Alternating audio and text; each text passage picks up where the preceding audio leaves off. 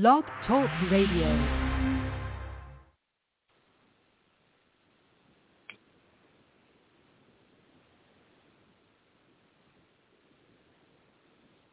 All right, all right. This is Watchman on the Wall. This is Watchman on the Wall coming in loud and clear. This is Watchman on the Wall. I've switched my program from Wednesday night at 9 to Thursday night at 9. See if I can get more parishioners, amen, to hear the word of the Lord.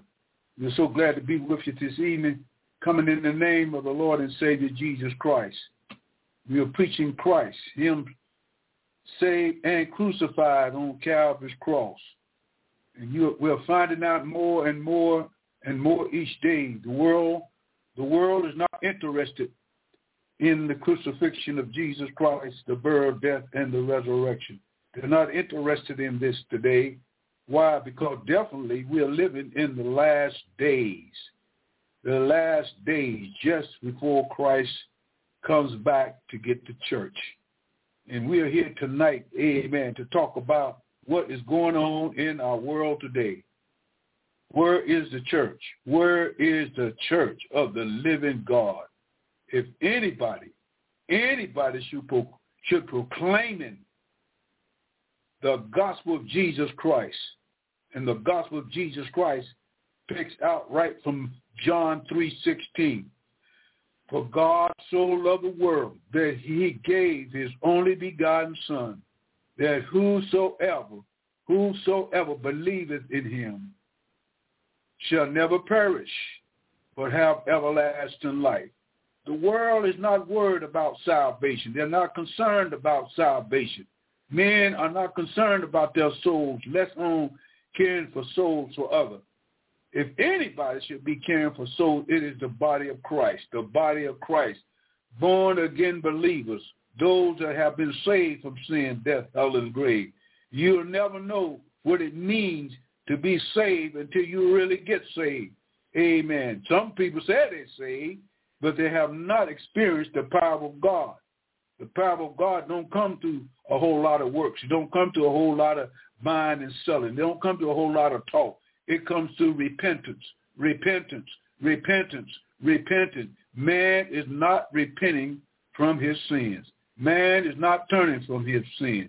Man is enjoying sin. He's trying to enjoy sin and righteousness at the same time, but you can't serve both. You have to love one and hate the other, or hate one and love the other. There's no way you can straddle the fence and be a child of God. You cannot do it. It's impossible.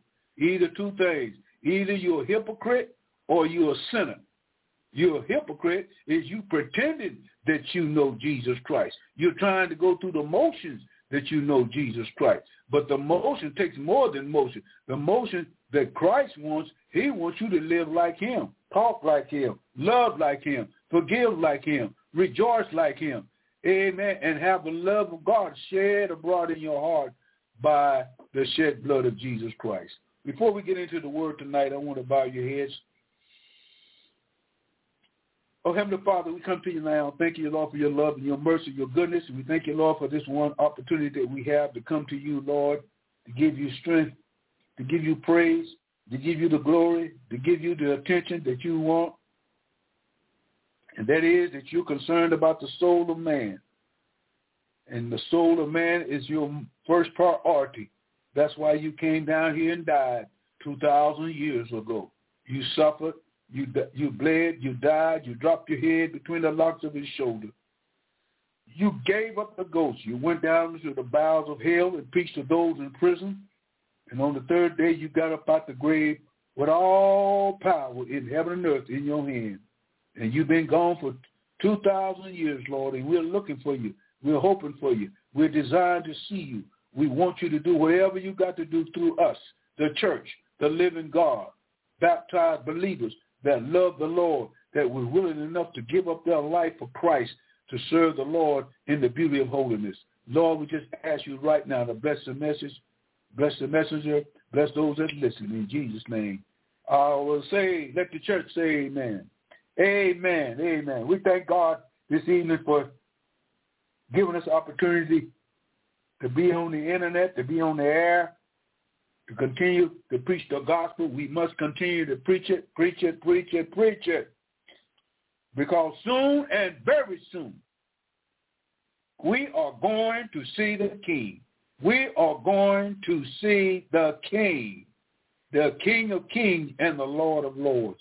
And I'm here tonight to preach God's word and to give you some understanding on what God is looking for the church to do. I'm talking about the church. I ain't talking about no gatherings. I'm not talking about nobody talking about, well, I'm going to church. I'm going, but we're going to church, not amen. We're not going to church for a show off. We're going to church to learn, to be taught, to have fellowship, and have the boldness to let the world know that Jesus Christ is actually coming back to this earth very soon before I believe. And the longest I've been preaching, I believe we're closer than we ever because I really, amen, it's been up on Bible prophecy and end time messages and end time events that's happening in the world today exactly the way the Bible said it would happen. And it's happening every day. It's happening every day. I mean, people are dying. People are, are, are, doing what they want to do. People are not concerned about judgment, judgment, judgment. What? Judgment of the world, the end of the world, the last few years that we have to be here. Because before Jesus Christ comes back to this earth, before he comes back, there is going to be a rapture. There is going to be a rapture of the body of Christ. No specific, woo, listen, no specific denomination is going to get you to heaven. No specific denomination is going to get you to heaven. I don't care what denomination you in. If you're in a cult, well, there's no way that being in the occult, you're going to reach heaven because the occult comes from Satan. Satan is what? He is a liar. He is a deceiver. He is a tempter. He is everything the opposite of what God is. He's the opposite. He is a fallen angel, a fallen cherubim that rebelled against God in heaven. He was cast to the earth. He ended up in the Garden of Eden. God put Adam and Eve in the Garden of Eden and told them, whatever you do, whatever you do, you can eat of every tree in the garden. You can eat out of it. You can eat the fruit. But the tree that's in the midst of garden, the tree of knowledge, knowledge of good and evil. In other words, a tree that if you eat it, you can detect good from evil, but don't eat thereof. The day you eat, the day you touch, the day you have that yearning and you you hearken into the voice of Lucifer, you are going to die. D-I-E. You are going to have a spiritual death. A spiritual death, meaning that you are separated from God. You are cut off from God. You don't know God. You have never experienced God. You have at, at one time Adam and Eve, woo, had communion with God. But that was broken when they ate the tree of knowledge of good and evil. And the result of it, here's the result of it. Look at our world. Look at it. Look at the condition that it is in. Look what people are doing. Look what people are saying. Look what people are carrying on uh, about who God is and is he dead? Is he alive? Uh, look, look at what the people are discussing and denying today. They deny that Jesus Christ is the Son of God. In other words, they deny that Jesus Christ is God Almighty. The world is denying that. They're denying that Christ is the very God in the flesh. The world is denying it. They're rejecting it. And by them rejecting they reject his birth. They reject his suffering. They reject his miracles. They reject his crucifixion. They reject his death. They reject his resurrection. They reject his second coming. People say he is not coming. People say, I don't believe he's coming. People say, I don't understand. What is he coming for? He's coming to judge the world. And when he comes, he's coming not in a manger. He's coming in clouds. And he's going to rapture his body out. And, and, and as I said, there's no Pacific denomination that's qualified to go to heaven. No Pacific denomination. There's no Pacific religion that's going to be qualified to enter into the kingdom of God. Jesus Christ, Son of the living God, spoke to Nicodemus one night. Nicodemus came to him at night. And when he came to Jesus Christ at night, he wanted some information. He wanted some information, and he knew where to go. He didn't go to church. He didn't go to the synagogue. He didn't go down there and uh, uh, uh, uh pray. He went to Jesus by night. He came to him personally. He came to him on his own desire to talk to Jesus, not to the preacher, not to the choir member, not to no Pacific denomination, not to no occult, demonic spirit. He came to talk with Jesus. Jesus. Why did he go to Jesus? Why didn't he go to one of the Sanhedrin court? Why didn't he go to a high official? No. Jesus was different. Jesus was God Almighty in the flesh. Jesus was the Son of God. Jesus was the God-man. Jesus was the Savior of the world. Jesus was the one that died, hung on the cross, came back from the grave with all power in heaven and earth in his hand. And that's what Nicodemus went to see. Woo! He didn't go to the local club. He didn't go to nobody but Jesus. Let's go to the what? Let's go to the third chapter of St. John. St. John. Hallelujah. Praise God. Woo! Listen what it says. There was a man of the Pharisees named Nicodemus, a ruler of the Jews. So Nicodemus was a rabbi, and he was a ruler of the Jews. He knew the law. He was well set in the law. He had good morals. He had good morals. But there was something missing. There was something missing, and Nicodemus found out what it was missing. He came to what? Listen what the Bible said now. There was a man of the Pharisees named Nicodemus, a ruler of the Jews. The same came to who? Jesus. By night. Why night? Night is time for you to go to bed. Night, things quiet down. Night, very few people are moving around. And, and, and Nicodemus said, I'm going to make a visit to Jesus Christ.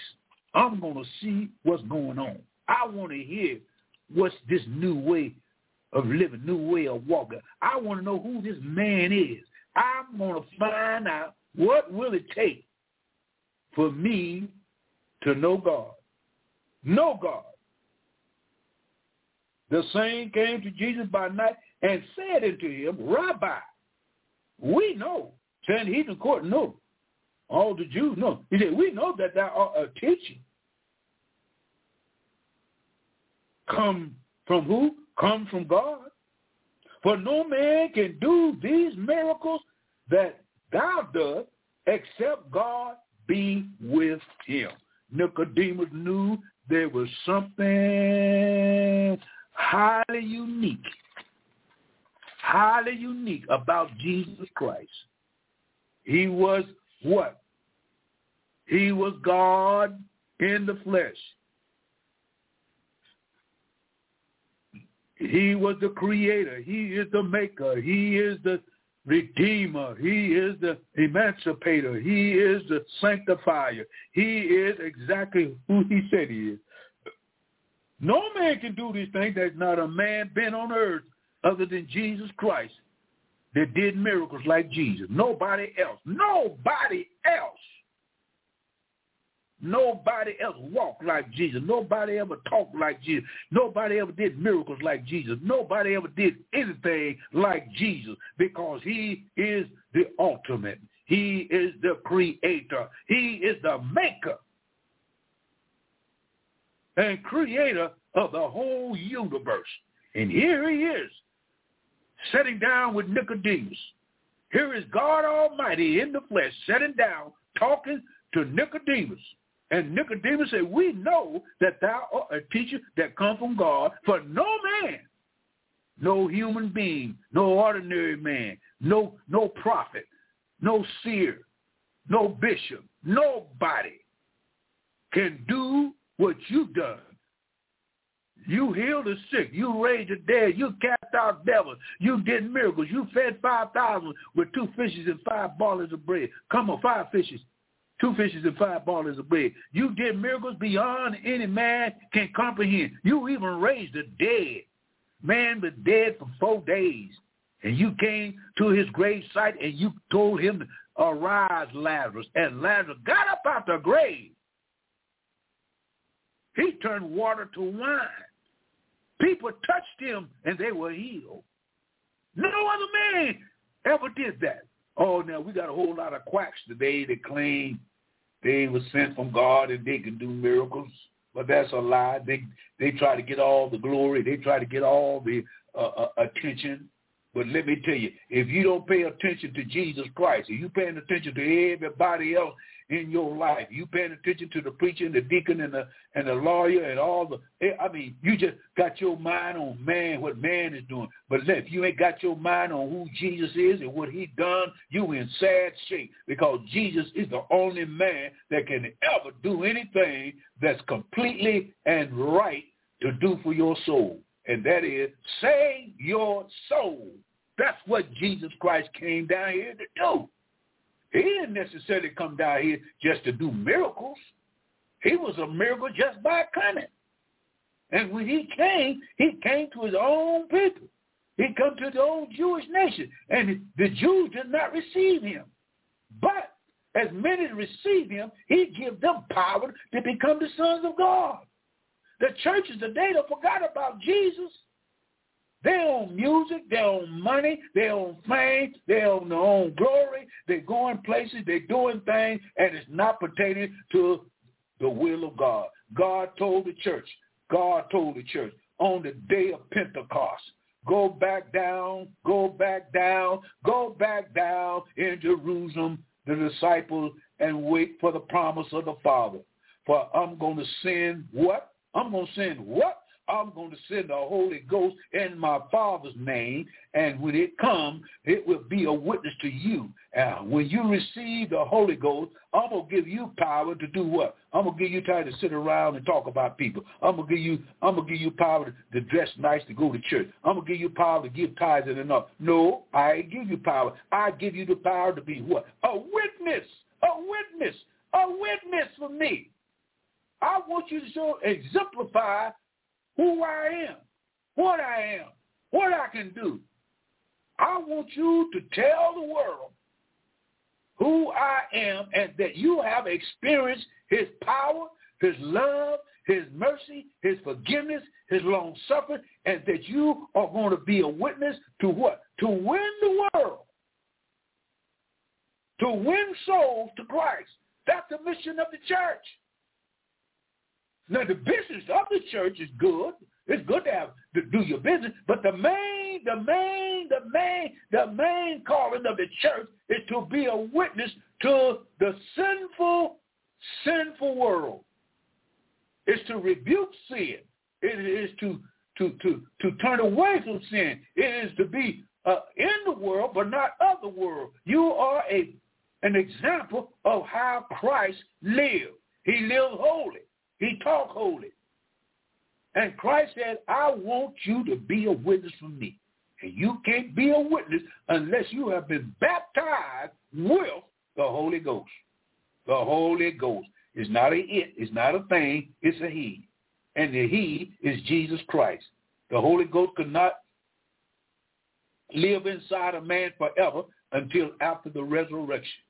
Jesus Christ could not live in my soul before I mean after, before the resurrection. The only thing the Holy Spirit could do before the birth, death, and the resurrection of Jesus Christ, it would come and it would go. It would come and it would go.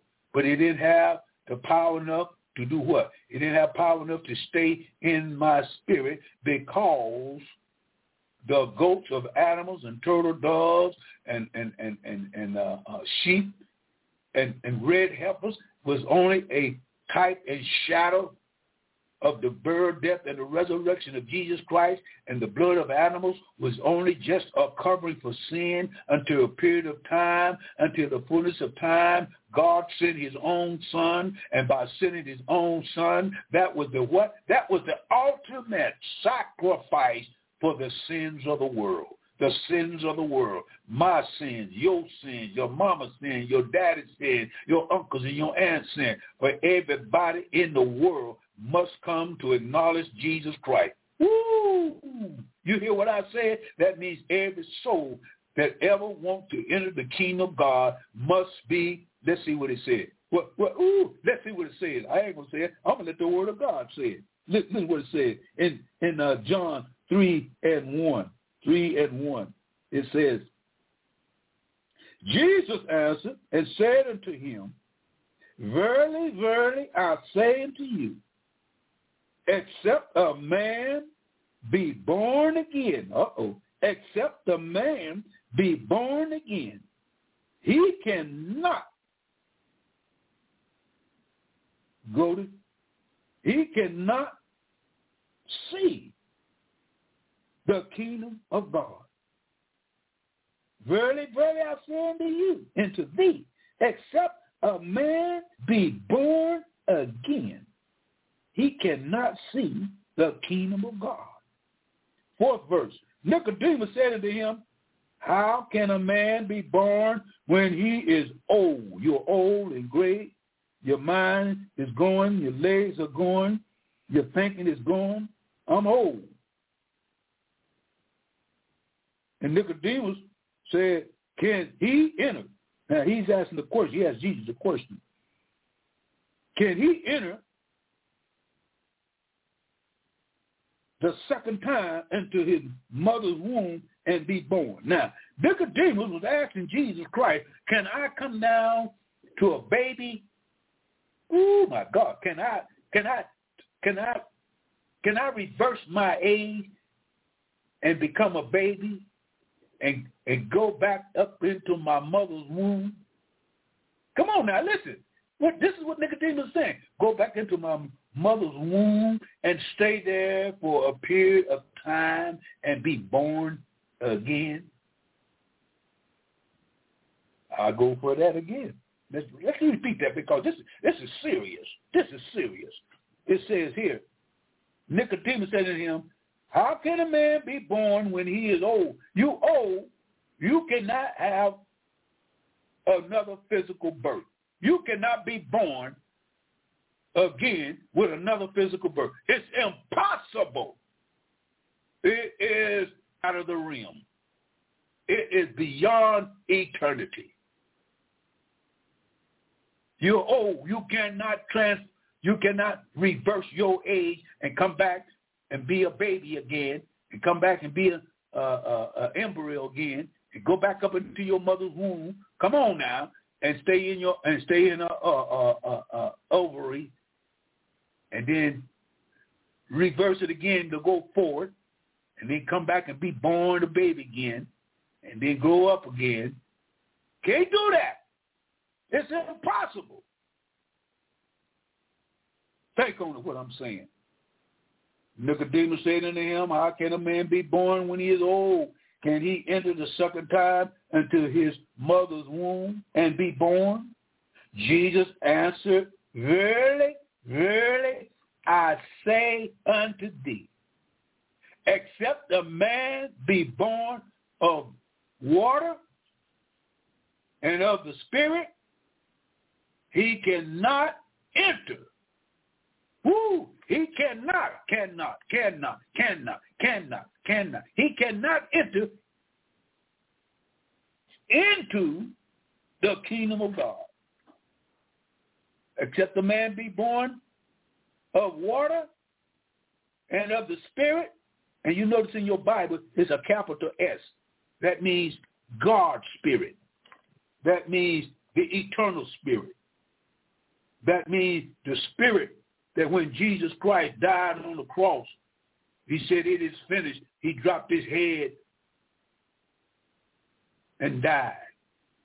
Went into the bowels of the earth and preached to those in prison. That spirit, God's spirit, God himself, stayed in the heart of the earth for three days and three nights. What was he doing down there? He was justifying his suffering, his death, no, his, his burial, his suffering, his death, and he's going to manifest his resurrection.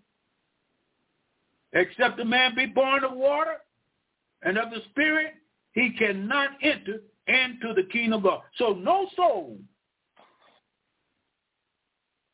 will ever enter the kingdom of God unless it's been born of water and of the Spirit. Well, how is it that you can be born of water? Well, if you if if you study uh, uh, uh, if you study the the anatomy and study the procedures of being born, you will find out that a baby is born by a sperm of a man and into the womb of a woman, and when that sperm fertilizes that egg, that egg stays in that womb for nine months. Nine months. What is it doing in that nine months? It is forming. It is is is is is, is getting all the chromosomes and the DNA and the and and everything is is forming. It's manifesting itself. It takes nine months, nine months that that child stay in that that baby stays in that that fetus stays in that mother's womb, and as she stay in that mother's womb, that baby is floating in water nothing but water. There's water all around that sac in the stomach. And as that baby is floating in water, it's breathing through the fallopian tube. That's where it gets its food and everything. It's air. It's breathing through that. And as it breathes through that, it's floating in water. It's tumbling over and over, over and over. It does that for about nine months. The water is in there. So in order for that baby to come out, the water has to break. When that water breaks, that means that baby, it's time for that child to come out of the mother's womb. That is called the physical birth. And be born of the water. Without that water being in that mother's womb, that baby would never be able to mature itself to come out because that water is a cushion in the mother's womb. So when that, that woman breaks that water, it's time for her to do what? It's time for her to go to the hospital or it's time for her, for that baby to be delivered. That's born of the water. So you cannot come in this world. Listen, you cannot come into this world without you being in your mother's womb with the water in that mother's womb, keeping you in that mother's womb for nine months. You cannot be born. That's born of the water. So if you have never come into an existence by a sperm or egg, you will never be born. But when you become into an existence by the sperm and the egg, then that water keeps you in that mother's womb for that period of time of nine months. Except a man be born of water, and of what? The Spirit, that's God's Spirit, he cannot enter into the kingdom of God. So now, after you've been born a physical birth of water, you must be born of the water and of the Spirit. When the Spirit comes into your life, that is the Spirit of God, and when the Spirit of God comes into you, Jesus said you must be born again. That's born of God. Listen to what it said in the sixth verse. That which is born of flesh is flesh. And that which is born of the spirit is spirit. When that child comes, it's an infant, adolescent, a teenager, an adult. As he come to the adult realm, and, and, and begin to distinguish good from evil. That means now your soul is aware of what? Of sin. Some people say between 12 and 13 years old, you become accountable for your own sins. The Jews have a thing called promiscuous. In other words, when a, when a young man becomes 13 years old, he is responsible for his own sins. Jesus Christ says, suffer the little children and forbid them not, for such is the kingdom of God. When you're in the state of innocence, you, a child may sin, but he is not acknowledging what sin is all about. And since Christ died, he died for that Adamic nature that Adam transferred down through the annals of time. So that baby is under what? is under the blood of Jesus Christ until it gets able to be accountable for his sins. When it gets accountable for his sin, then he can be born of the Spirit. Some people don't know exactly when the age of accountability arrives. Some say 20, some say 13, some say uh, uh, uh, uh older. Only God knows exactly and that's all need to know. Only God knows exactly when that child becomes responsible for his own sin. And Apostle Paul gave us a picture of what it's like. He said, when I became old enough and I looked at the law, when I looked at the Ten Commandments, when I looked at all that the Ten Commandments told me to do, guess what? I died. I died. I found out. Now I'm acquainted with what sin is. And when you come acquainted with sin is through the Ten Commandments, you are a sinner at that point. You are a sinner at that point. Now, the law cannot save you. The law cannot redeem you. The law cannot transform you.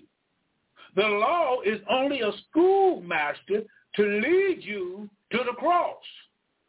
When the Lord gave us the law, it was a schoolmaster, and he took us by the hand, and it shows what Christ died for on the cross.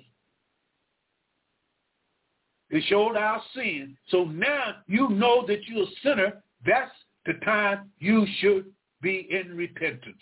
Lord, I am sorry of what I am. I'm sorry what I did. I hate what I did. And the law has told me I'm a dead man. Because the letter killeth, but the cross gives life. And Jesus Christ is telling Nicodemus in this here verse, he says, which is born of flesh is flesh. So when you're born of the flesh, you're flesh. Which is born of the spirit is spirit. Now you notice it says in that word of God, in the sixth verse, it says, which is born of the Spirit. It's got a capital S. That's the Spirit of God is Spirit. When the Spirit of God meets your spirit, you confess with your mouth, you believe with your heart that God raised Jesus Christ from the dead. The Bible said, thou shalt be saved. You're saved.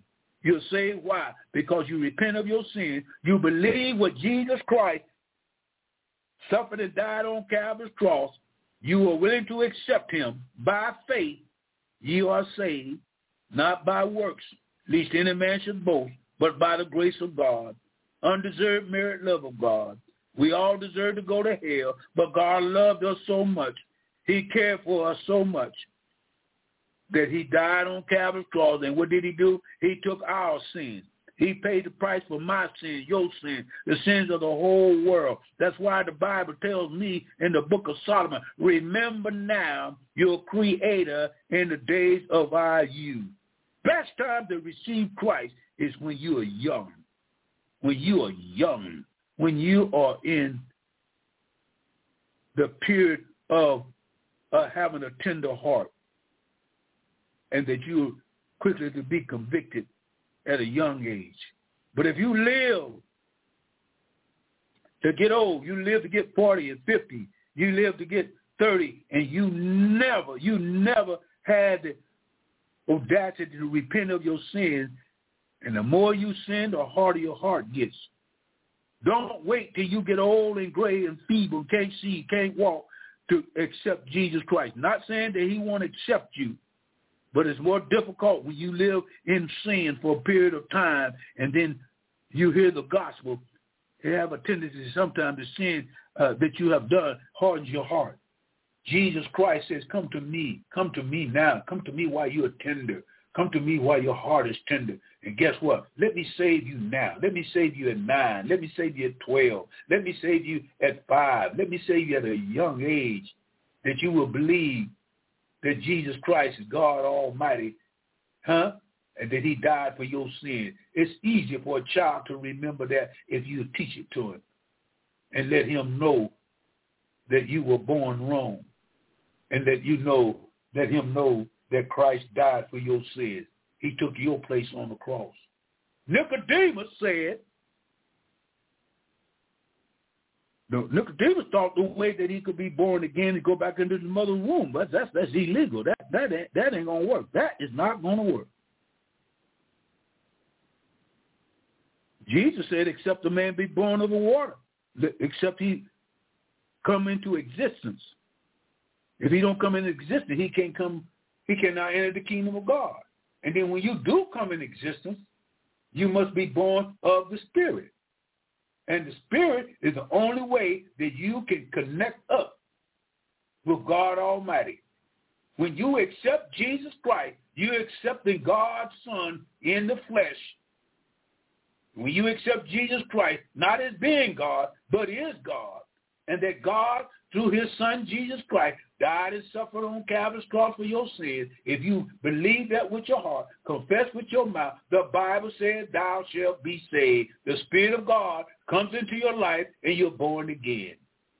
And born again don't mean that you're going to jump and shout and that you're going to speak in tongues and that you're going to do all this shouting stuff. No, that's not born again. Born again means that you are willing enough to accept the will of God and accept his spirit out of a repentant heart and say, Lord Jesus, by faith, come into my life. I want to be saved. And guess what? Jesus Christ will come into your life. Just as simple as ABC. Some people have made it so difficult for people to get saved. It's pitiful. It's pitiful. It's a sorry thing to think people be good. Don't do this. Don't go to show. Don't do this. Don't smoke. Don't drink. Don't do this. Don't do that. Do that. No, that is not the way you supposed to get saved. you supposed to get saved. Make no difference what you done done. Make no difference how much you try to do to bring salvation to yourself. You cannot do it. You've got to go strictly to Jesus Christ. What did Nicodemus do? He went straight to Nic- he went straight to Christ. Why? Because there was nobody on the planet. There was nobody on the planet like Jesus. Here's a man that came from heaven. Here's a man that God Almighty in the flesh. Here's a man that took 42 generations for him to get down here. Here's a man that was born in the manger, wrapped in a swaddling clothes. Here's a man that stayed on the earth for 33 and one half years. Never did nobody wrong. Never did. He was perfect. He's God. He never made a mistake. He never will make a mistake. He is self-existent. He's the Alpha and Omega. He's the beginning and the end. Here he is sitting down with Nicodemus. And Nicodemus thought you could get to heaven and see God's kingdom by going back up into his mother's womb and being born again. Because you cannot be born in the flesh again. But when you're born in flesh, when you're born in sin, you can be saved by the grace and the blood of Jesus Christ by confessing with your mouth and believing with your heart. That which is born of flesh is flesh. That which is born of spirit is spirit. Marvel not. Don't marvel at this. I said unto thee, ye must be born again. Eighth verse, the wind bloweth where it listeth, and thou hearest the sound thereof, but canst not tell whence it cometh and whither it goeth. So is everyone that is born of the Spirit. Man, old days. When you're born again, you don't know if the Spirit enter your ear, enter your nose, enter your eye. You don't know if it enter your mouth. You don't know. You don't know where it entered. But let me tell you, when you receive God's love, divine love, rich love, forgiving love, everlasting love, when you receive that, you will know that you've been born again. You will know that you have passed from death to life. You know that you've been passed from death to life because you love the brethren. You love the brethren. You love everybody if you've been born again. If you've been born of God, if you've been born of the Spirit. Because when the Spirit come in, there's a change that come into your life because what Christ did on Calvary, he opened up a fountain that was filled with blood that flowed from Emmanuel's vein. If the sinner fall beneath the flow, that sinner will lose all his guilty stain. When you know that the burden of sin have been lifted from your spirit, lifted from your mind, lifted from your agony and, and troubles that you're having, and, and, and living in fear, when you know you have passed from death to life because you love the brothers. Jesus also said, if a man say, I love God and hate his brother, he is a liar and the truth is not in him. How can he love God whom he have never seen, and yet in here he see his brother day after day? For you must be born again. You cannot work your way to heaven. You can't be brother goody two shoes, and you can't be. You could be good. You could try to be good above good. That will not go and get you into the kingdom. There's a lot of good moral people going to die and go to hell. They're not going to hell because they didn't do a certain thing. They're going to go to hell because they refuse their sins be forgiven and washed in the blood of the Lamb and continue on to live like they want to live and never have made a confession with their mouth and a belief with their heart that God raised Jesus Christ from the dead. This is a simple plan of salvation. The simple plan of salvation is that, number one, you're a sinner. You're lost. I don't care if you're the Queen of England. Every Old Testament, Old Testament saints could not enter into the kingdom of God until after the resurrection of Jesus Christ. They could not enter the presence of God until after the resurrection. Why? Because Jesus Christ hadn't died. Jesus Christ had never bowed his head. Jesus Christ never was put in the grave. Jesus Christ hadn't been resurrected. And so man could not be saved. The Old Testament patriarchs and people that received Christ back into under the law, they could not enter into heaven. They had to go to paradise. They had to go to the bowels of the earth and wait for a period of about 4,000 years before Christ came. After Christ came and stayed here for 33 and one half years, and in his last uh, uh, uh, few years that he had, had, he told the disciples, I must go to Jerusalem and suffer suffer many things because that's what I come to do. I come to seek and save those that were lost. I didn't come to save the righteous. I come to save the sinner man. Jesus Christ talked to sinners everywhere he went because nobody was saved until after the rapture, after the resurrection of Jesus Christ. After the re- resurrection of Jesus Christ, paradise was removed from the heart of the earth and moved up into the presence of God. Now when a saint of God dies, when a born-again believer dies, whether you're Baptist, whether you're Presbyterian, whether you're Catholic, wherever you receive Christ in your life, your denomination does not bring you redemption. It does not bring salvation. Jesus Christ is the only way that salvation can be acquired. Can I get a witness there? I'm gonna give you some give you some scriptures here. Let's go to Acts four twelve. Acts four twelve. This is what it says. Acts four twelve says this. Acts four twelve says, Neither is there salvation. There ain't no other salvation in any other. For there's none other name under heaven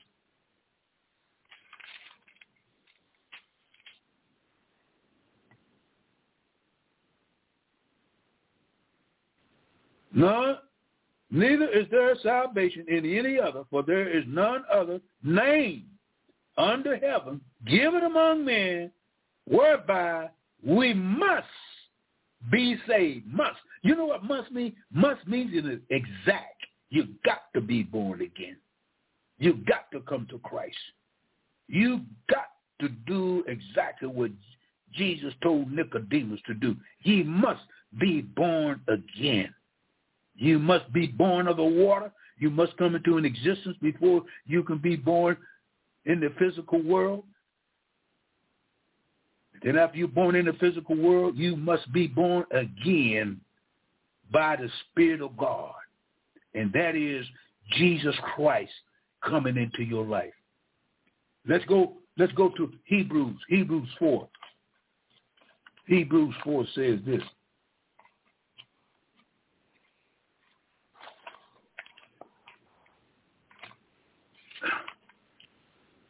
Amen. Hebrews.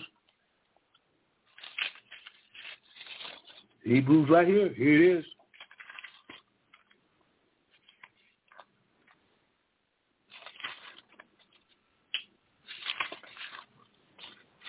Right here. Fourth, fourth chapter. Fourth chapter of Hebrews. Read thusly. He said, let us therefore fear least a promise being left.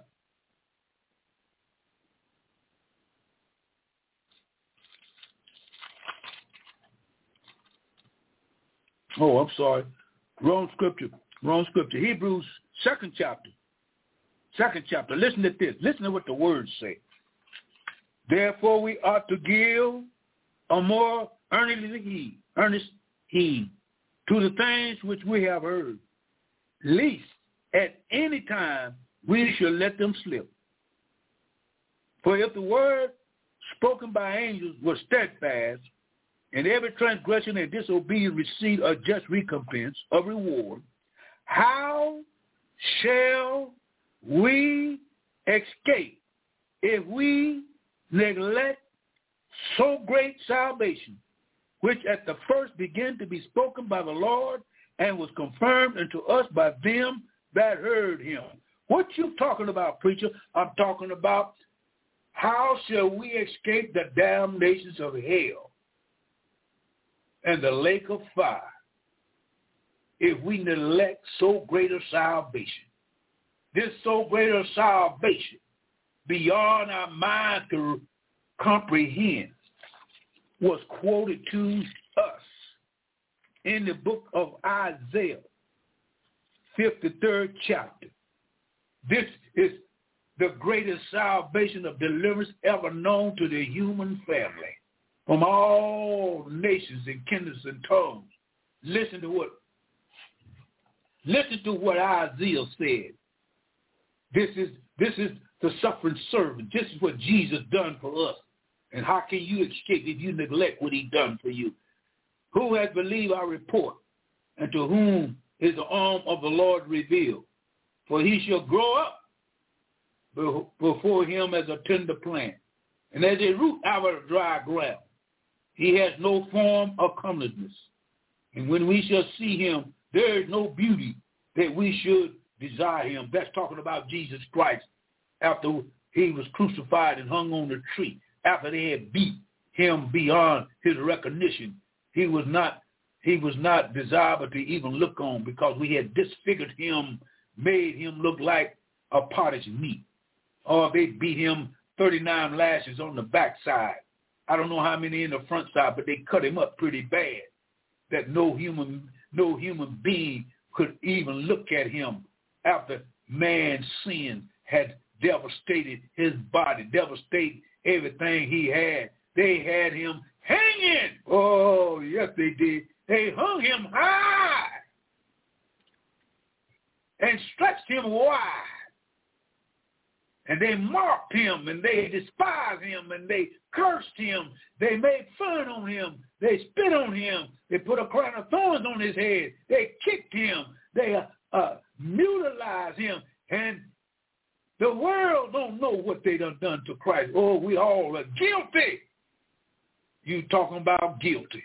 Brother Bazard is guilty. You guilty. Your mama guilty. Your sister's guilty. The mailman's guilty. The football player's guilty. Every human being on this planet is guilty for slaughtering the Lamb of God.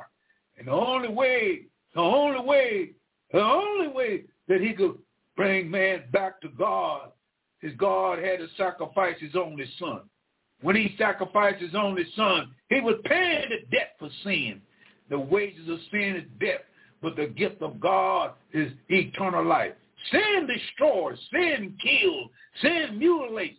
And that's what our sins done to him. And he didn't say a mumbling word. Listen to what Isaiah talked about. He said, uh, listen to what, he said, he is despised and rejected of men, a man of sorrow and acquainted with grief. And we hid as it was our faces from him. He was despised, and we esteemed him not. Surely he has bore our griefs and carried our sorrow, and we did esteem him stricken, smitten of God, and afflicted. But he was wounded for what? Our transgression, for our whoremongering, our lying, our cheating, our backbiting, our homosexuality, everything that's against God, every sin that man could think of, every sin that the devil could lay on the human race. He said, listen what he said. He said he would, whoo, Lord have mercy. Surely he has bore our griefs.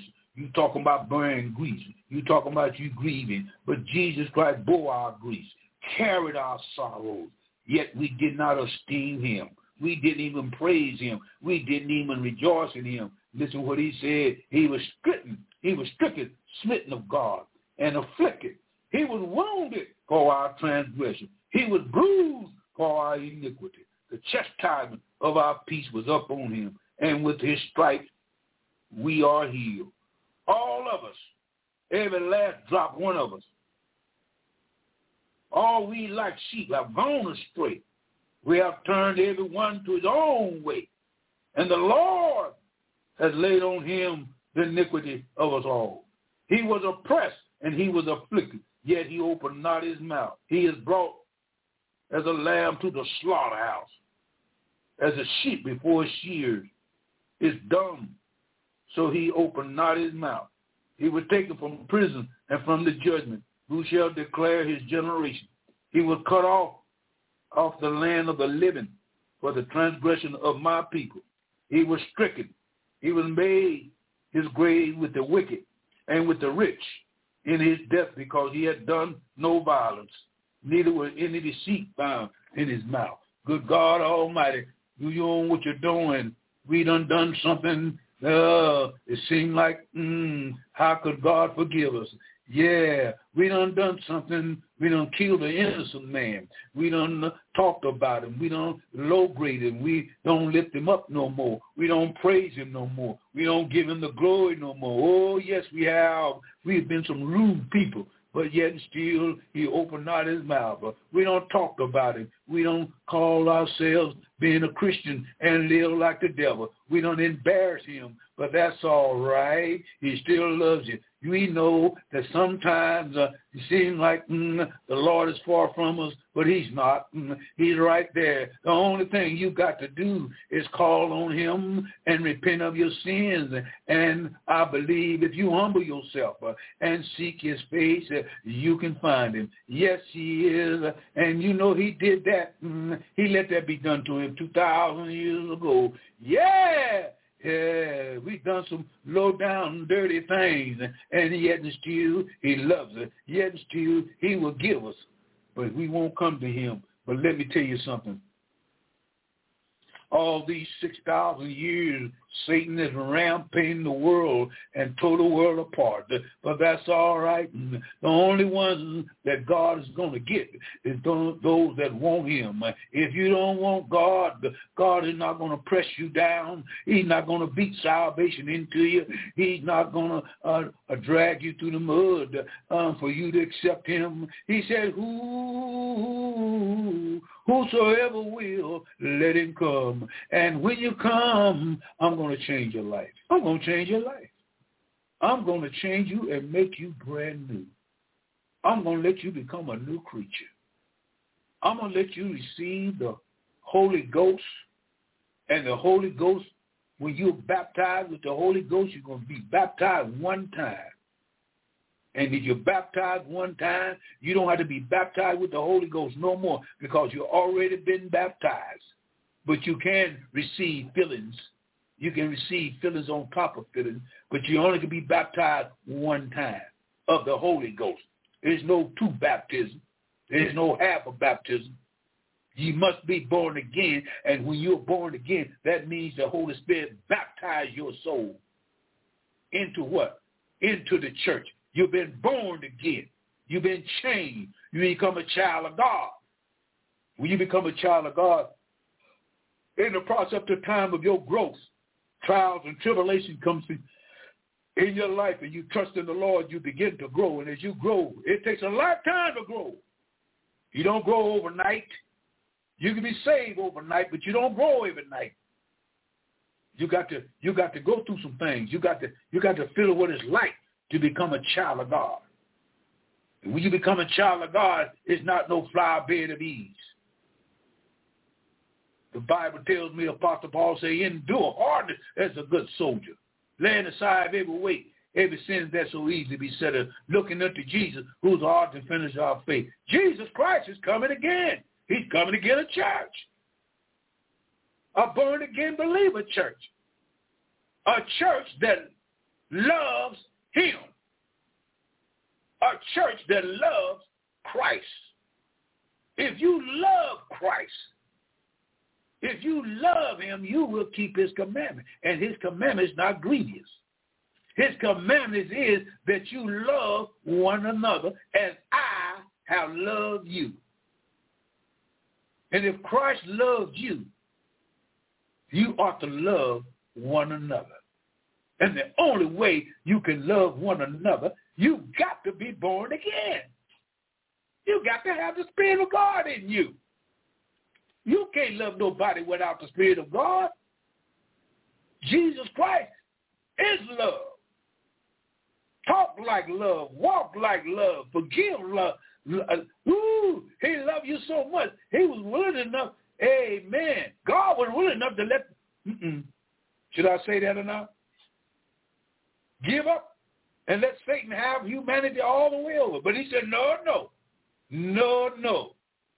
The Lord God mighty, almighty is one God. He rules the universe. Never made a mistake. Got all power in heaven and earth in his hand. Satan ain't winning. Satan losing. The world is not winning. The world is losing. When you reject Christ, you're losing. You're going to lose. You're going to lose. I don't care how successful you are in life. If you don't know Jesus Christ, you're losing. After all the success that you're going to do, all the houses that you don't bought, all the cars that you done had, all the women you done had, all the uh, money you done made, how all that, all that, all the land and all, all, all that. And then you end up dying and leaving it all here. And dying without Christ. The only place you can go, the only place you could go is hell. Because hell is going to be full of sinners. No born-again believer, born-again believer will never see hell. Why? Because Jesus Christ saved your soul from hell. How did he do it? He did it by his blood. His blood saved you. His blood was shed on Calvary's cross for you. His blood will never lose its power. His blood is eternal. His blood is the only blood that has power enough to blot out sin, get rid of sin, eliminate sin, terrify sin, and cleanse you and make you a holy, born, baptized believer in Jesus Christ and serve him all the days of your life. Jesus Christ got that kind of power. First time he came was to bring salvation. Second time he's coming, he's coming to judge. And he's soon to come, as we see in Bible prophecy. Bible prophecy is being fulfilled every day, every minute, every second. And the next big event that will strike the planet that will terrorize people, that will have people pulling hair out their head, People be running up and down the street. People be hollering for their loved one, and that is the rapture of the church. When Jesus Christ comes and gets every born-again believer around the world, and the world is not that big to God. The world is big to me, but the world to God, he can hold the whole world in his hand. He knows how many hairs is in your head. He knows the number, and he knows every sand grain on the seashore. He knows exactly how many drops of water in the Atlantic and Pacific Ocean together. He knows that. He's almighty. And he can save little old me. Little old me. He can save little old you. If you want to be. If you want to be a child of God and you're a child of God just by one way, one way, only way you can be a child of God. You got to be born again. And born again of God's Spirit. The only way God can live in you is through his son and his son in you. And when you meet Jesus Christ, you meet God right away. Bam, there he is. You don't have to wait three or four days to get saved. No, when you believe with your heart and confess with your mouth and you tell Jesus Christ to come into your life, save me from this whoremonger spirit I got. Save me from drugs. Save me from homosexuality. Save me, Lord. Save me, Lord. I don't want to die go to hell because if I die go to hell, that's my only punishment that I can receive because I got to pay for my own sin and I don't want to have to pay for my own sin because you paid for it. And if Jesus Christ paid the price for your sin, why don't you come to him today?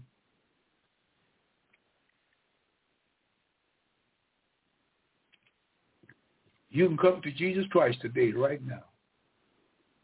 Why don't you be like Nicodemus and go to Jesus at night? Sit on the edge of your bed and ask the Lord,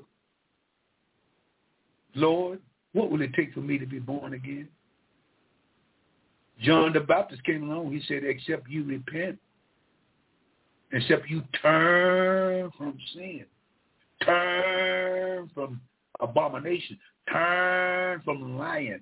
Turn from gossiping. Turn from smoking. Turn from homosexuality. Turn from whoremongering. Turn from backbiting and hypocrite. Turn. Hate it. Hate it. Hate it so much that you ask the Lord Jesus Christ, have mercy on my soul. Save my soul from the burning lakes of fire that's waiting for the devil and his angels and those that reject the love of God.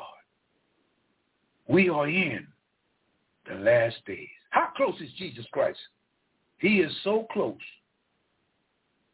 He is so close that it will boggle your mind if you would ask the Lord to open your eyes up and let you see what's going on in the world that points to the return of Jesus Christ.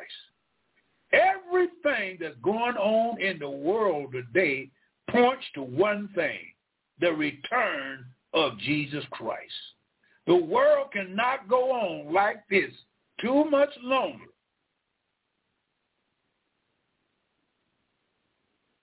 And the reason why is man will destroy himself, will destroy society, will destroy the family, will eliminate marriage, will eliminate everything that's godless. Anything that's righteous, they will try to eliminate it. And that's what the world is trying to do. And God said, I can't let it happen. The Bible said before Christ comes, before Christ comes back to this earth, the Jews have to be in their land. I'll say that again. Before Christ can ever come back to this earth, the Jews would have to be in their land. Their land is Jerusalem. Their land is Israel. Their land is the land that God promised Abraham 4,000 years ago that he would give that land to the Jewish people and they cannot, he cannot come back until they are in the land. And when they're in the land, the Jews are going to make preparation for the return of the Messiah. But the Messiah that they're looking for is the false Messiah. They don't believe that Jesus Christ has already died, went back to heaven, and coming back again. They believe that God is supposed to set up the millennium kingdom when he come the first time. And he said to the disciples, it's not in it's not in your hand, it's in my Father's hand to decide when the kingdom of God will be given back to the Jewish people. And so the Jews are back into the land just like Ezekiel prophesied 2,600 years ago about the valley of the dry bones. The dry bones, the dry bones, the dry bones represent Israel because they were scattered all over the face of the earth. When they were scattered all over the face of the earth, they didn't come back into their land from 606 BC until 1948. They came a nation for the first time over the period of 2,600 years. This was the first sign. May the 14th, 1948, this was the first time or the first great sign that Jesus Christ is getting ready to come back. It's been 75 years Israel has been in their land, and this 75th year right now points out they're preparing to what? They're preparing to get ready for the false Messiah to come, and guess what? The false Messiah is here. The Antichrist is alive today. This is Brother Bazaar speaking from the Word of God. And I ain't making this stuff up. I ain't making this stuff up. I've been in this for at least 58 years. I was preaching this in 1965. I was I was going to church before I became a preacher, and I heard this way back there in the 50s about Jesus Christ coming back to this earth. And I've been on this earth for 78 years. I've been preaching for 58 years, and I'm still preaching it because I know what the Word of God said. Christ said he's coming back, and he said, when you see the Jews back in their land and preparing to meet the Antichrist, and they are getting ready right now. What is the next thing? He said, when you regain the Wailing Wall. And he said, the Jewish nation is going to have wars ever since 1948 and beyond that. Jews are going to be attacked by the Arabs all the way up to the second coming of Jesus Christ. And now Israel is in trouble because the Arabs and the jihads and all the heathen nations are bombing Israel. They're trying to overthrow Jerusalem and conquer Jerusalem, and they're getting ready for ground war. They're getting ready for air-to-air missiles. They're getting ready to do what? They're getting ready for the rain of fire, where six nations are going to try to attack Jerusalem within the next two or three months, and they are going to fail because the Bible says when you touch the Jewish people, when you touch Israel, when you touch Jerusalem, you touch the apple of mine eye. And God said, leave my anointing alone. If you ain't for him, back off. Because I am going to deliver the Jewish nation and let them recognize their true Messiah. So what are the Jews doing to show us to show the preachers today, to show the deacons and the sisters and the young people what is going on today that will open up your eyes. Number one. Number two is the Jews are preparing to reestablish the third temple. The Bible says a third temple must be built. The Jews now are building, planning, schematic views of it, uh, designing the third temple. The third temple, they believe. Since they disbelieve that Jesus Christ has already died, suffered, and coming back again, they believe that the old sacrificial animal sacrifice is still in power when that is no longer in use. The law, the sacrifice of the animal cannot save man. The only one that can save man is Jesus Christ. And Jesus Christ has already died, came back from the dead, went back to heaven, coming back again to judge the world. And before the world is finally judged and Jesus Christ comes and put his foot on the top of the Mount of Olives, there is a seven-year tribulation that's getting ready to ignite any day now. Any day. Most, most information that I've got, and I've been preaching it going over and over and over and over again and again. I come at the month of deliverance is September. That is called the rapture month. Don't know what hour, don't know what day, but they know the season and the times. And the season of the time is pointing to the rebuilding of the temple. And this temple is under construction. They got the they're getting ready to get the Ark of the Covenant.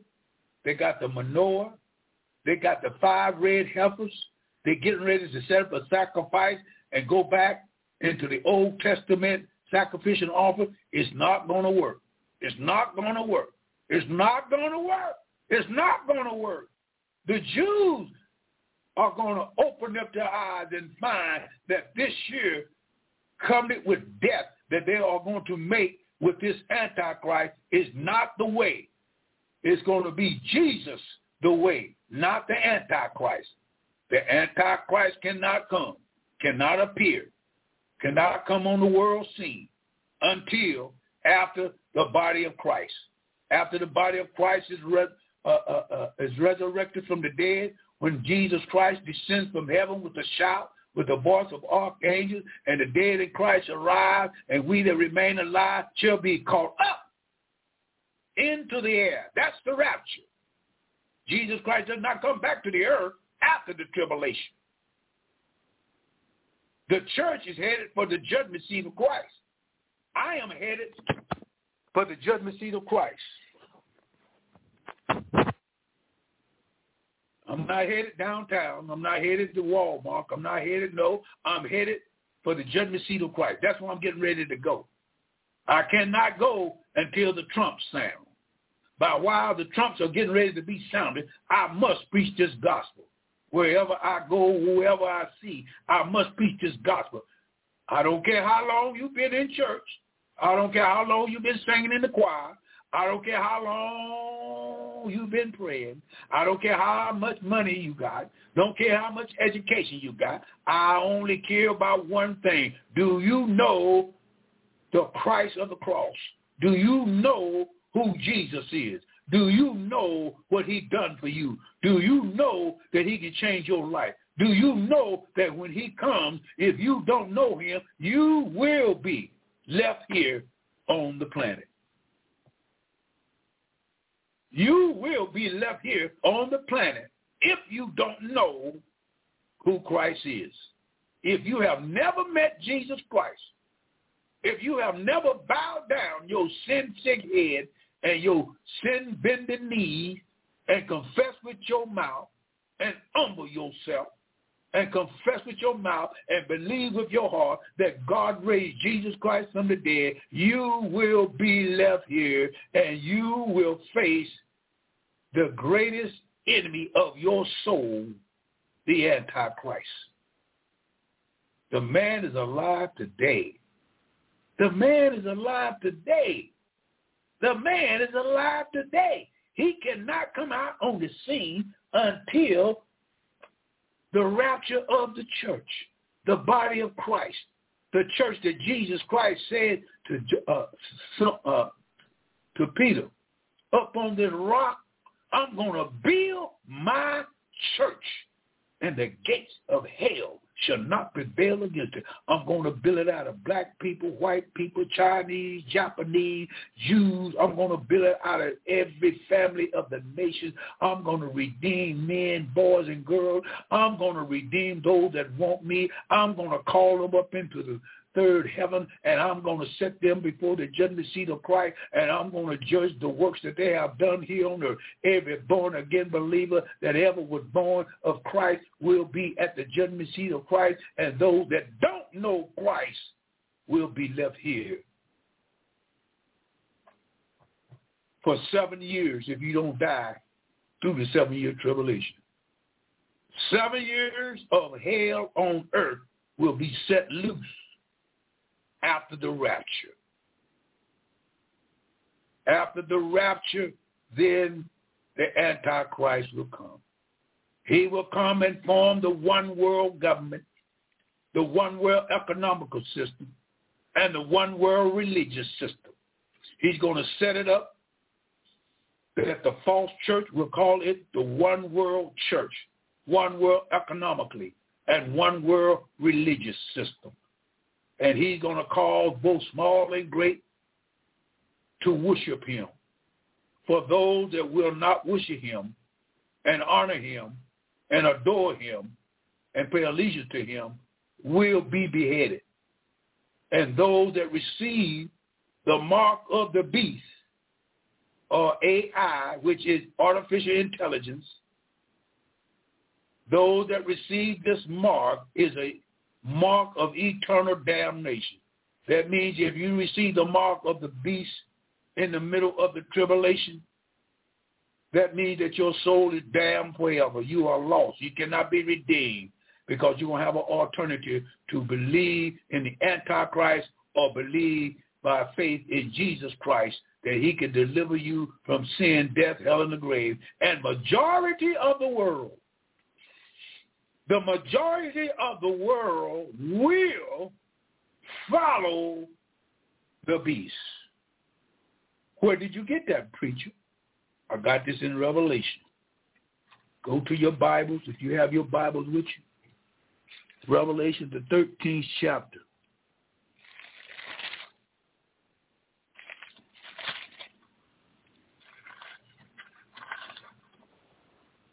Majority of the world will be lost. And here's what the Bible says about that. And I stood up on the sands of the sea. I stood up on humanity. Sands of the sea represent humanity. And I saw a beast rise up out of the sea. He'll come up out from the midst, the midst of the Gentile nations, having said seven heads, the seven world empires. He will he will have that same spirit of the ancient empires.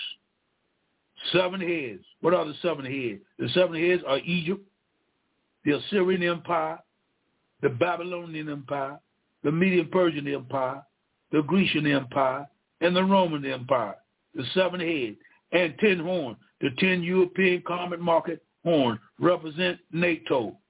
They will be here. They are already here. They are waiting for what?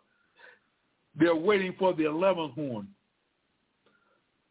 And the eleventh horn is alive now, but he won't come on the scene until after the church is gone.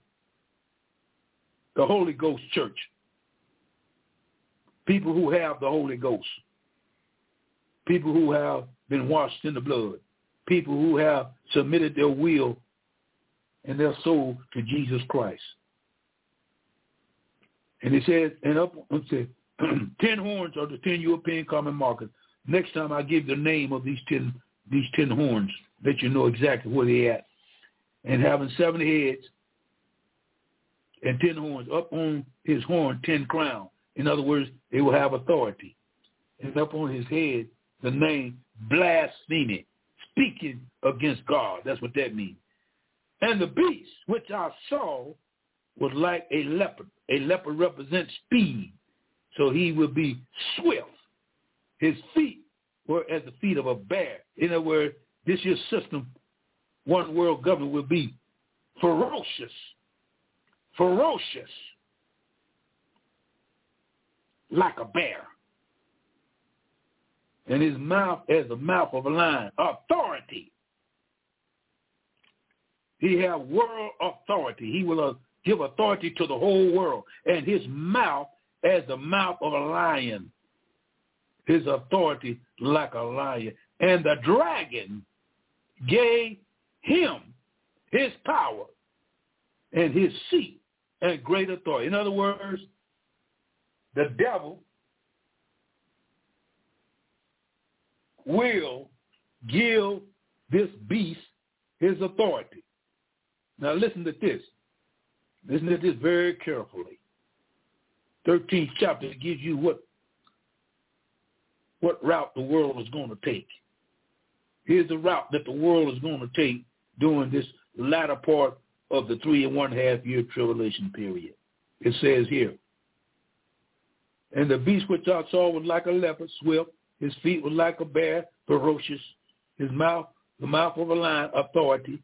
And the dragon gave him his power and his seat and great authority. All the authority was given to the Antichrist through the dragon.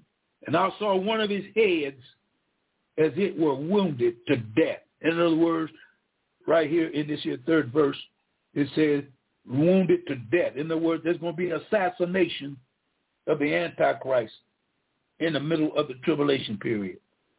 They are going to kill the Antichrist. Now listen to what it said. And I saw one of his heads, the eleventh head, the eleventh horn, as it were wounded to death. In other words, he was put to death. And then he says, and his deadly wound was healed. And all, and all the world wondered after the beast. Now, this deadly wound to the head was is absolutely an assassination of the Antichrist. He will be shot, assassinated, just like President Kennedy got shot, similar in 1963. They killed President Fitzgerald Kennedy. They put a bullet through his head.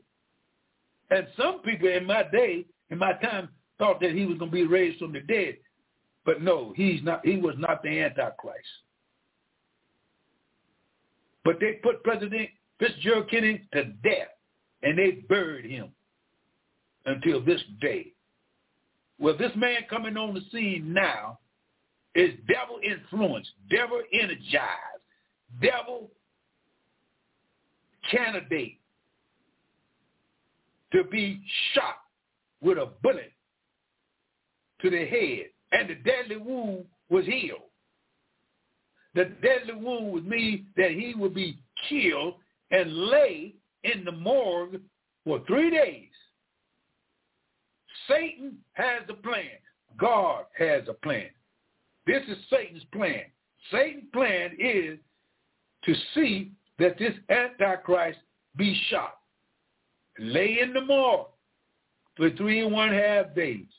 After he, after he lay in the morgue for three and one half days, there's going to be a galactical war in the presence of God Almighty, in the presence in the heavenlies, and this year battle will be found in Revelation, Revelation 12, and I'll find it in 12th chapter of Revelation 7, 7 verse. It says, and there was a war in heaven. Now, I want you to understand that there was a war in heaven a long time ago. Lucifer and his angels was cast out of heaven because he was rebelling against God, and God ended up going to war in heaven. And he threw Lucifer out to the earth. That was that war. But now we're living in the 21st century. There's another war that's going to go on in heaven in the middle of the tribulation period. And let's see what's going to happen in the midst of that tribulation period. And the Antichrist will be landing tomorrow. Let's see what happens. He said, and there was a war in heaven. Michael and his angels fought against the dragon, the old devil. And the dragon fought and his angels. And prevailed not, neither was there found any more in heaven. Satan right now is what? The prince power of the air. If Satan is prince power of the air, where in the Bible does it say that he is the prince power of the air? Let's go to the book of Ephesians real quick. Sixth chapter. In the sixth chapter and 12th verse. Let's read and see what Apostle Paul said about this war. 6 and 12. 6 and 12 says, For we wrestle not against flesh and blood, but against the principalities, against powers, against the rulers of darkness of this world, against spiritual wickedness in high places. High places in the heavenlies. High places in, in first and second heaven. High places, rulers of darkness. High places, principalities, demons, devils, are in the heavens, in space, in the quasar, in the cosmos. Their headquarters is there now, and he rules the air. He rules the air, and he don't spread nothing but bad news. Bad news everywhere. Bad news on TV. Bad news in the newspaper. Bad news on the street. That's all he does. He has nothing good to say to nobody. He's out to destroy. He's the prince power of the air.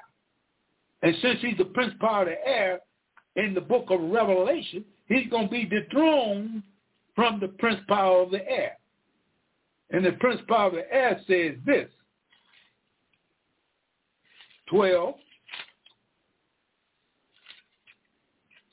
here it is, 12, it says, the 8th verse says, and prevailed not, neither was there found any more in heaven. And the great dragon was cast out out of what? Out of the heavenlies. Out of the first and second heavens. He was cast out. That old serpent called the devil. And Satan, which deceiveth what? Deceiveth what? Deceiveth the whole world. He was cast out to the earth. He comes to earth now. He ain't on earth yet. He's in the heavenlies. He's in first and second heaven, cast out of third heaven, 6,000 years ago. Can't go back to heaven. God is done with him. He's headed for hell. He was cast out to the earth, and his angels, all his cohorts, all his demons, all his four principalities and powers, all those was cast out with him. And I heard, now listen to this, I heard a loud voice saying in heaven, now is come salvation and strength and the kingdom of, of our God and the power of his Christ. For the accuser of our brothers is cast down, which accuses them before our God day and night.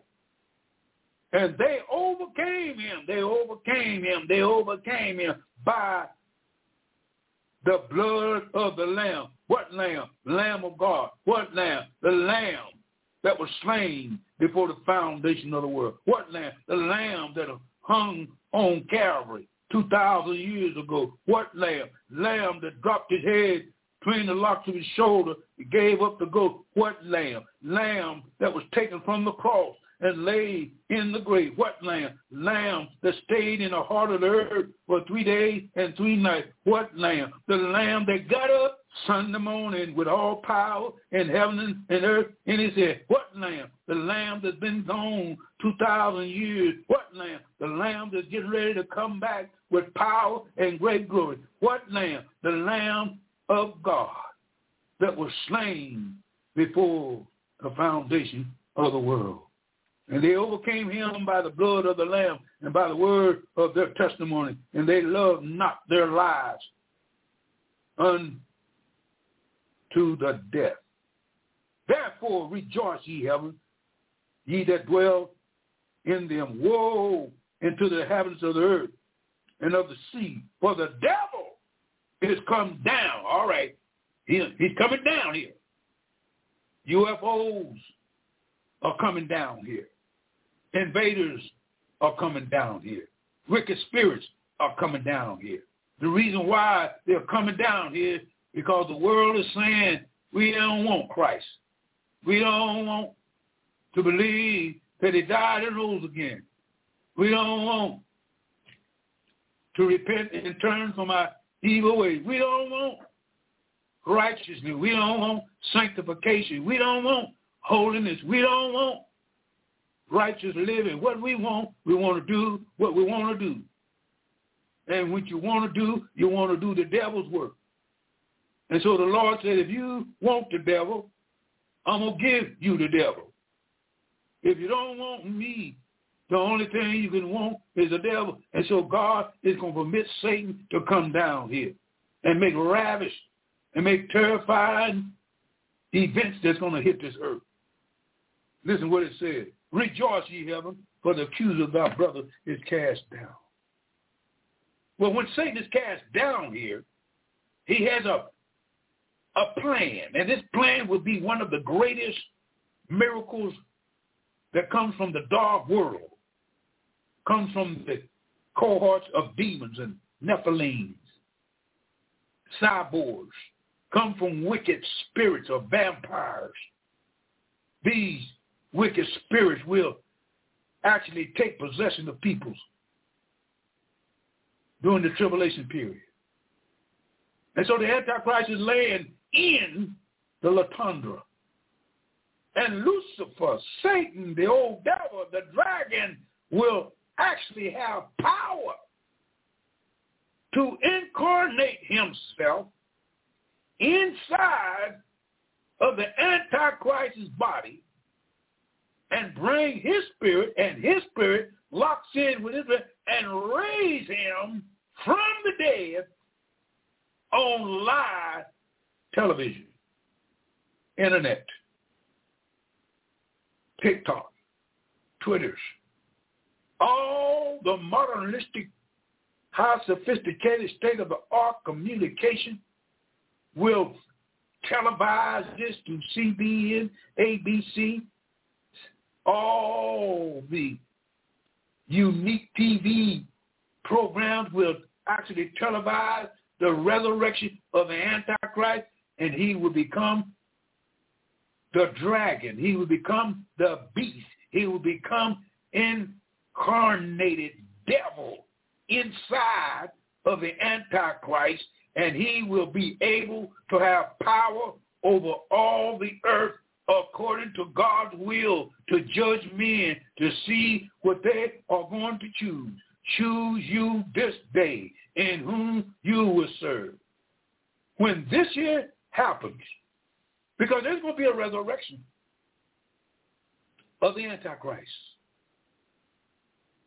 And what country is he coming from, Brother Bazaar? Well, Brother Bazaar can only tell you what the Bible tells me to tell you. He's coming from the 11th horn of the European Common Market. He's coming from NATO. He's coming from Western Europe. He's coming from the 11th country that came in to take control of the 10 European countries. What country is that? Spain. Spain. Spain. Spain is the country in which the Antichrist is living now. 55 years old, six foot six,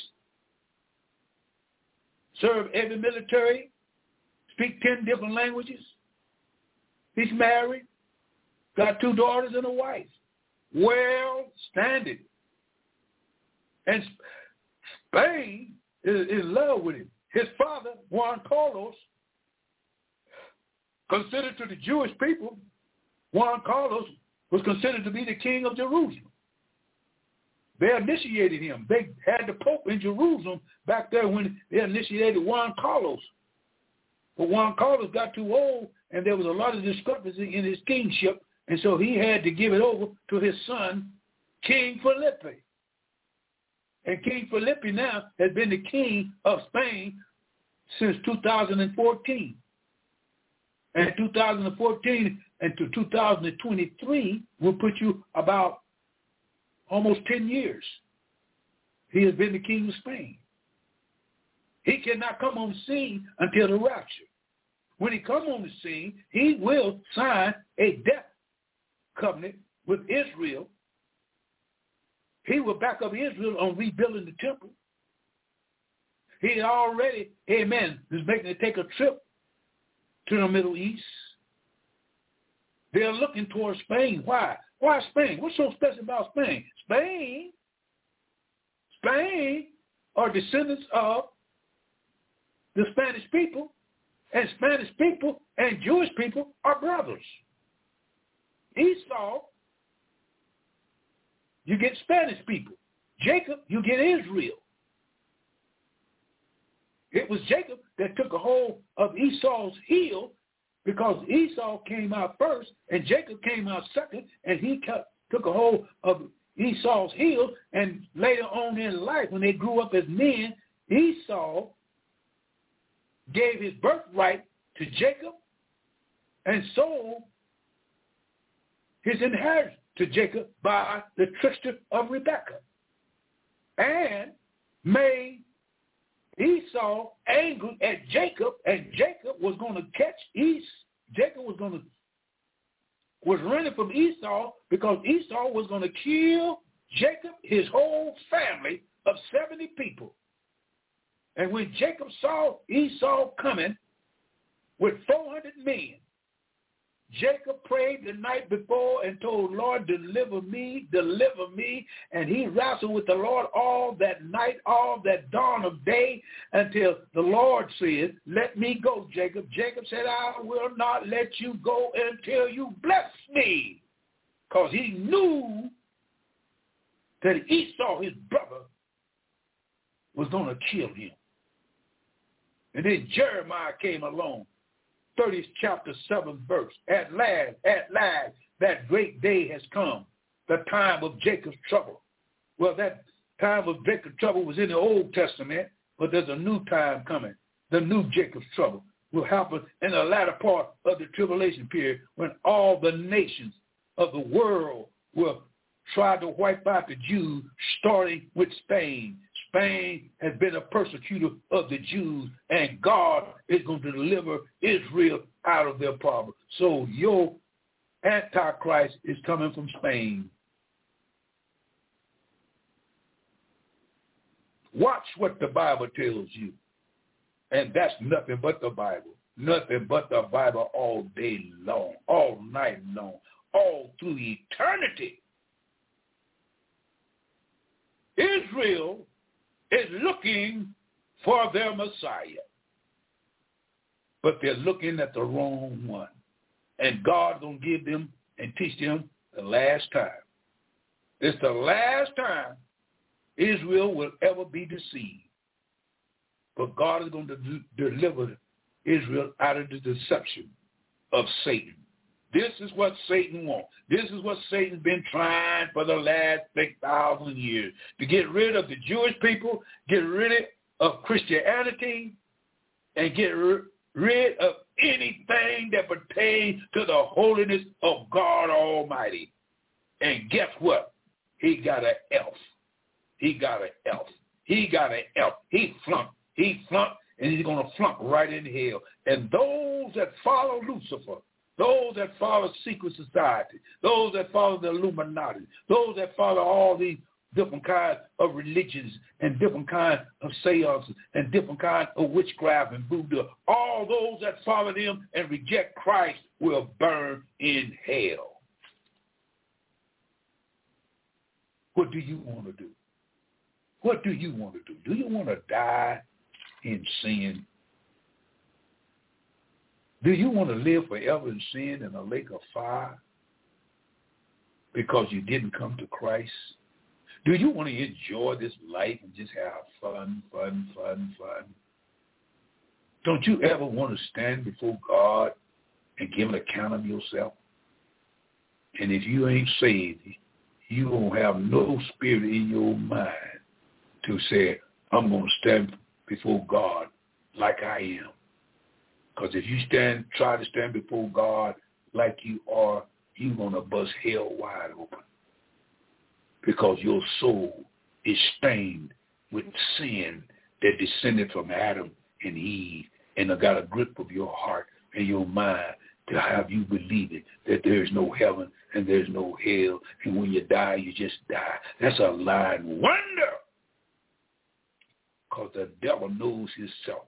He knows and believes in God and he got more sense than you do and he trembles at the name of Jesus Christ.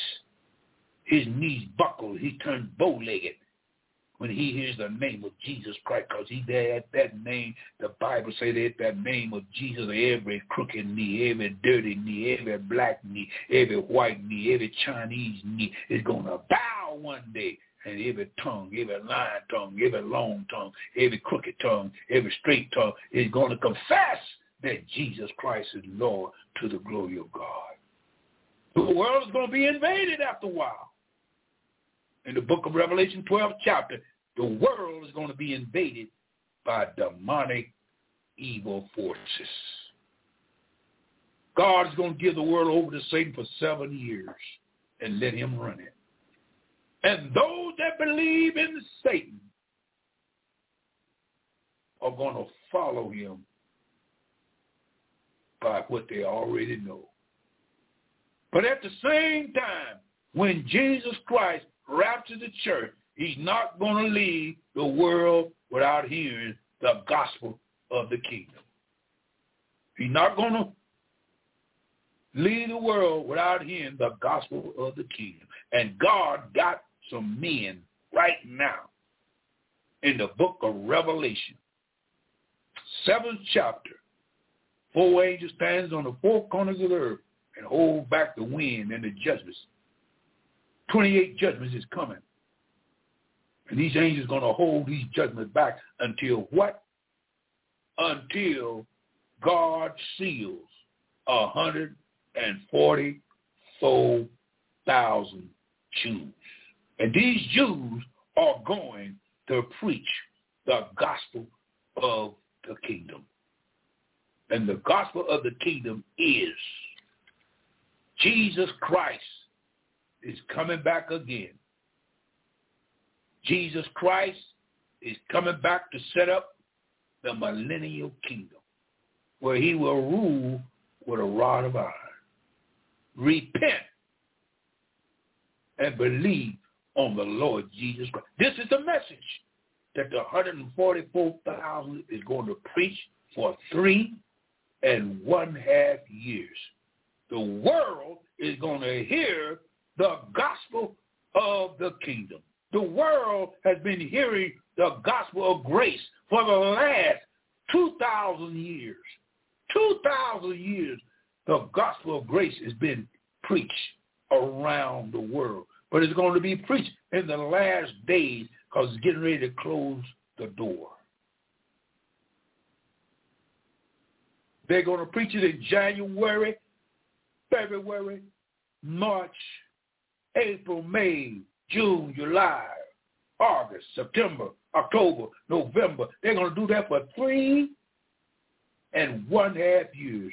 1,260 days, 24-7. It's going to be broadcast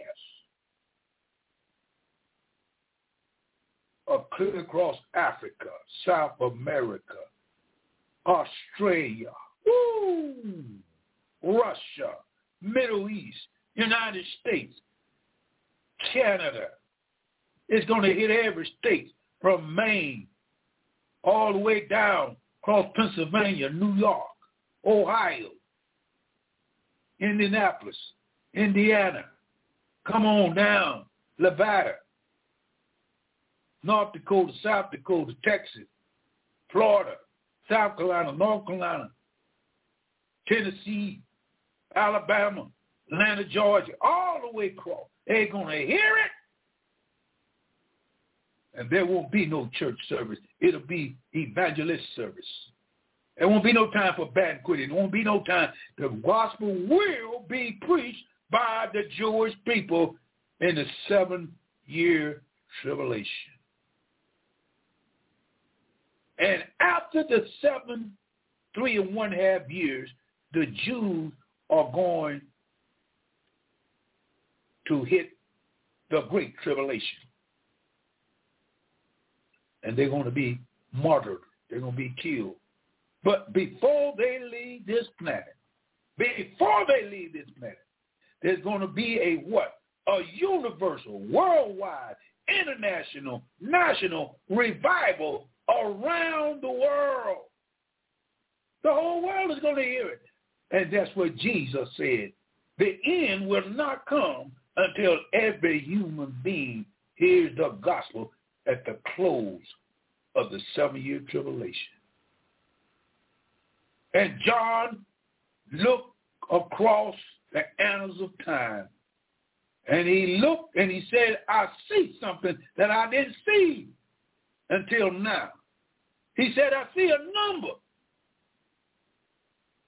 that no man can number. Who are these and where did they come from?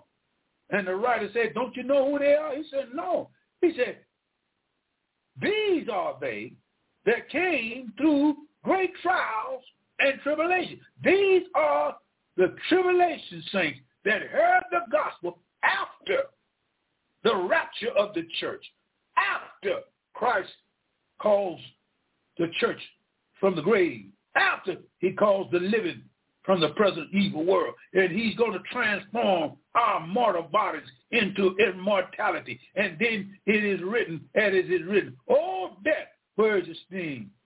Oh, grave, where is your victory?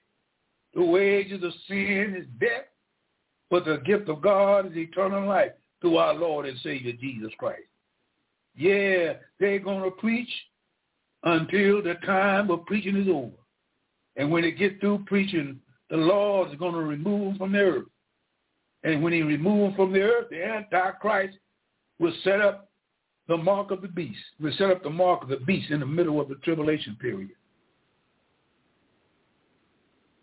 He sets up the mark of the beast and he puts, in Revelation it says, and there shall be an image of the beast. The image is AI artificial intelligence. They got robots today that they believe is smarter than human beings, and they're messing with something that's going to be devastating.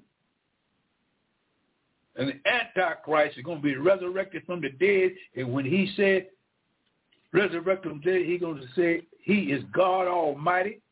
Apostle Paul said he's going to sit in that temple, and he's going to desecrate the temple, and he's going to cause abomination, desolation in the in the temple, and the world is going to have to bow down to the Antichrist or bow down to Jesus Christ.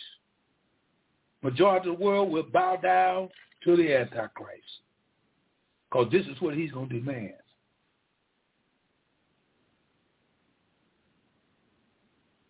And I saw one of his heads as it was wounded to death, and his deadly wound was healed. And all the world wandered after the beast. And they worshiped the dragon. They worshiped the devil, just like they're worshiping the, the devil today. They're worshiping the devil everywhere. They got the devil Baphomet. They got secret society. They got people eating babies. They got people sucking blood. They got people eating their own feces, drinking their own urine. We got people offering sacrifices and babies to Moloch, and they're eating flesh, and they're worshiping the devil vampire. You got that on TV. Huh? That's all they put on there now. People eating each other and sucking their blood and have sex orgies and do all kind of abomination. But this is what the people will be worshiping. And they worshiped the dragon and gave, which gave power into the beast. They worshiped the beast, saying, who is like unto the beast? Who is able to stand against the devil and his demons and his devils? Who is able to eliminate the works of the devil? And here they're asking the question in the fourth verse, and they worshiped the dragon, and they had power. They gave power to the beast, saying, "Who is like the beast, and who is able to make war? Who is able to stand against this deity? The devil himself and all his cohorts." And there was given to him a mouth, speaking great things, blasphemies, and power was given to him to continue 40 and two months. The 42 months is three and one half years. Three and one half years, Satan, the demons, Nephilims, UFOs, entities will turn this world into a half what hell's gonna be like. Gonna turn it this thing almost into a, a living hell. The only thing that's not yet will be given is fire. Fire will be given in hell. But there's going to be fire, brimstone. There's going to be earthquakes. There's going to be pestilence. There's going to be people losing their mind. There's going to be there's going to be killing and murder. There's going to be race wars. There's going to be food wars. There's going to be diseases. There's going to be people losing their mind like losing air.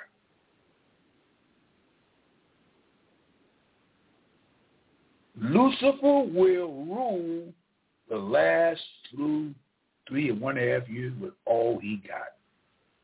And after the 144,000 that stood with their preaching, the tribulation saints will have to go through 42 months of hell on earth. They will be delivered. But at the same time, after 144,000 is gone, God is going to send two more witnesses the last two witnesses that will ever preach the gospel other than three angels. These two witnesses will have power enough to shut up heaven that it will not rain for three and one half years. These two witnesses will have power enough to turn water to blood and bring plagues upon the earth, as many as they call. And there's only two prophets in the Bible that God knew that they did not fulfill their Old Testament ministry. And that was Moses and Elijah will come back to this earth and they will stand on this earth in 2024 or 5 or 6 or 7. They will stand at the close, at the beginning of the last part of the term, and they will preach for three and one half years. They are going to duplicate the gospel of the kingdom. They will be announcing that Jesus Christ is soon to come. They are going to bring plagues and devastating upon earth. And all those that are laughing and partying and jiving and shucking and playing around, all those, that will be done away with. Ain't going to be no jolly times then. And the world will hate the message that they will bring. They will be bringing judgment up on what? The wicked, the abominable, the liars, the whoremongers, the homosexual. Judgment will bring quick remedy. And after they get through preaching at the close of the three and one half years, God's going to give permission that they be killed. And they're going to lay in the streets of Jerusalem for three and one half days. As they lay in the street, their body is going to metamorphosis. They're going to blow up. Their body going to get big. And the cameras and the Twitters and all the magnificent state-of-the-art communication will be in motion. CNN, ABC. I mean, people would be, men would be flying over Jerusalem on planes with their camera. And they will be surveying to the world exactly what's going on. And after they get through, they're going to be killed, lay in the streets for three and one half days. After three and one half days, they're going to be resurrected, and then they'll ascend up into heaven. And at that same time, 7,000 men will be slain in Jerusalem. And then the Lord Jesus Christ will get ready to lead the portals of heaven with the church. And we're coming back on our honeymoon because we've already been to the supper. All the saints, all the saints will be dressed in white. All the saints will be coming back on white horses. All the saints will follow Jesus. All the saints will be sanctified, glorified, justified, and have a right to ride with Jesus back to earth to rule and reign after that great and final battle at the end of the tribulation period will be Armageddon. Armageddon is getting ready. The Euphrates River is drying up. Russia is planning to make an attack. The rings of fire, six nations now, is getting ready to invade Jerusalem. It's going to be an invasion, but God's going to stop it. And when he stop it, he's going to run off into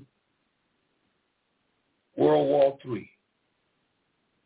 And World War III, that will happen during the tribulation period. The church will not be here in World War III. We will not participate. Will We'll be participating at the Lamb's Supper. God done went to the limit, down to the rock bottom, down to the last drop. God said, I'm going to send three angels to encircle the earth and preach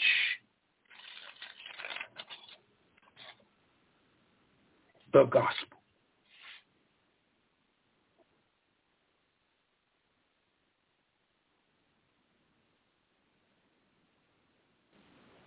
And this is what the angels are going to preach. Listen what the Bible says. This is what I, I I I ain't got the nerve, I ain't got the wisdom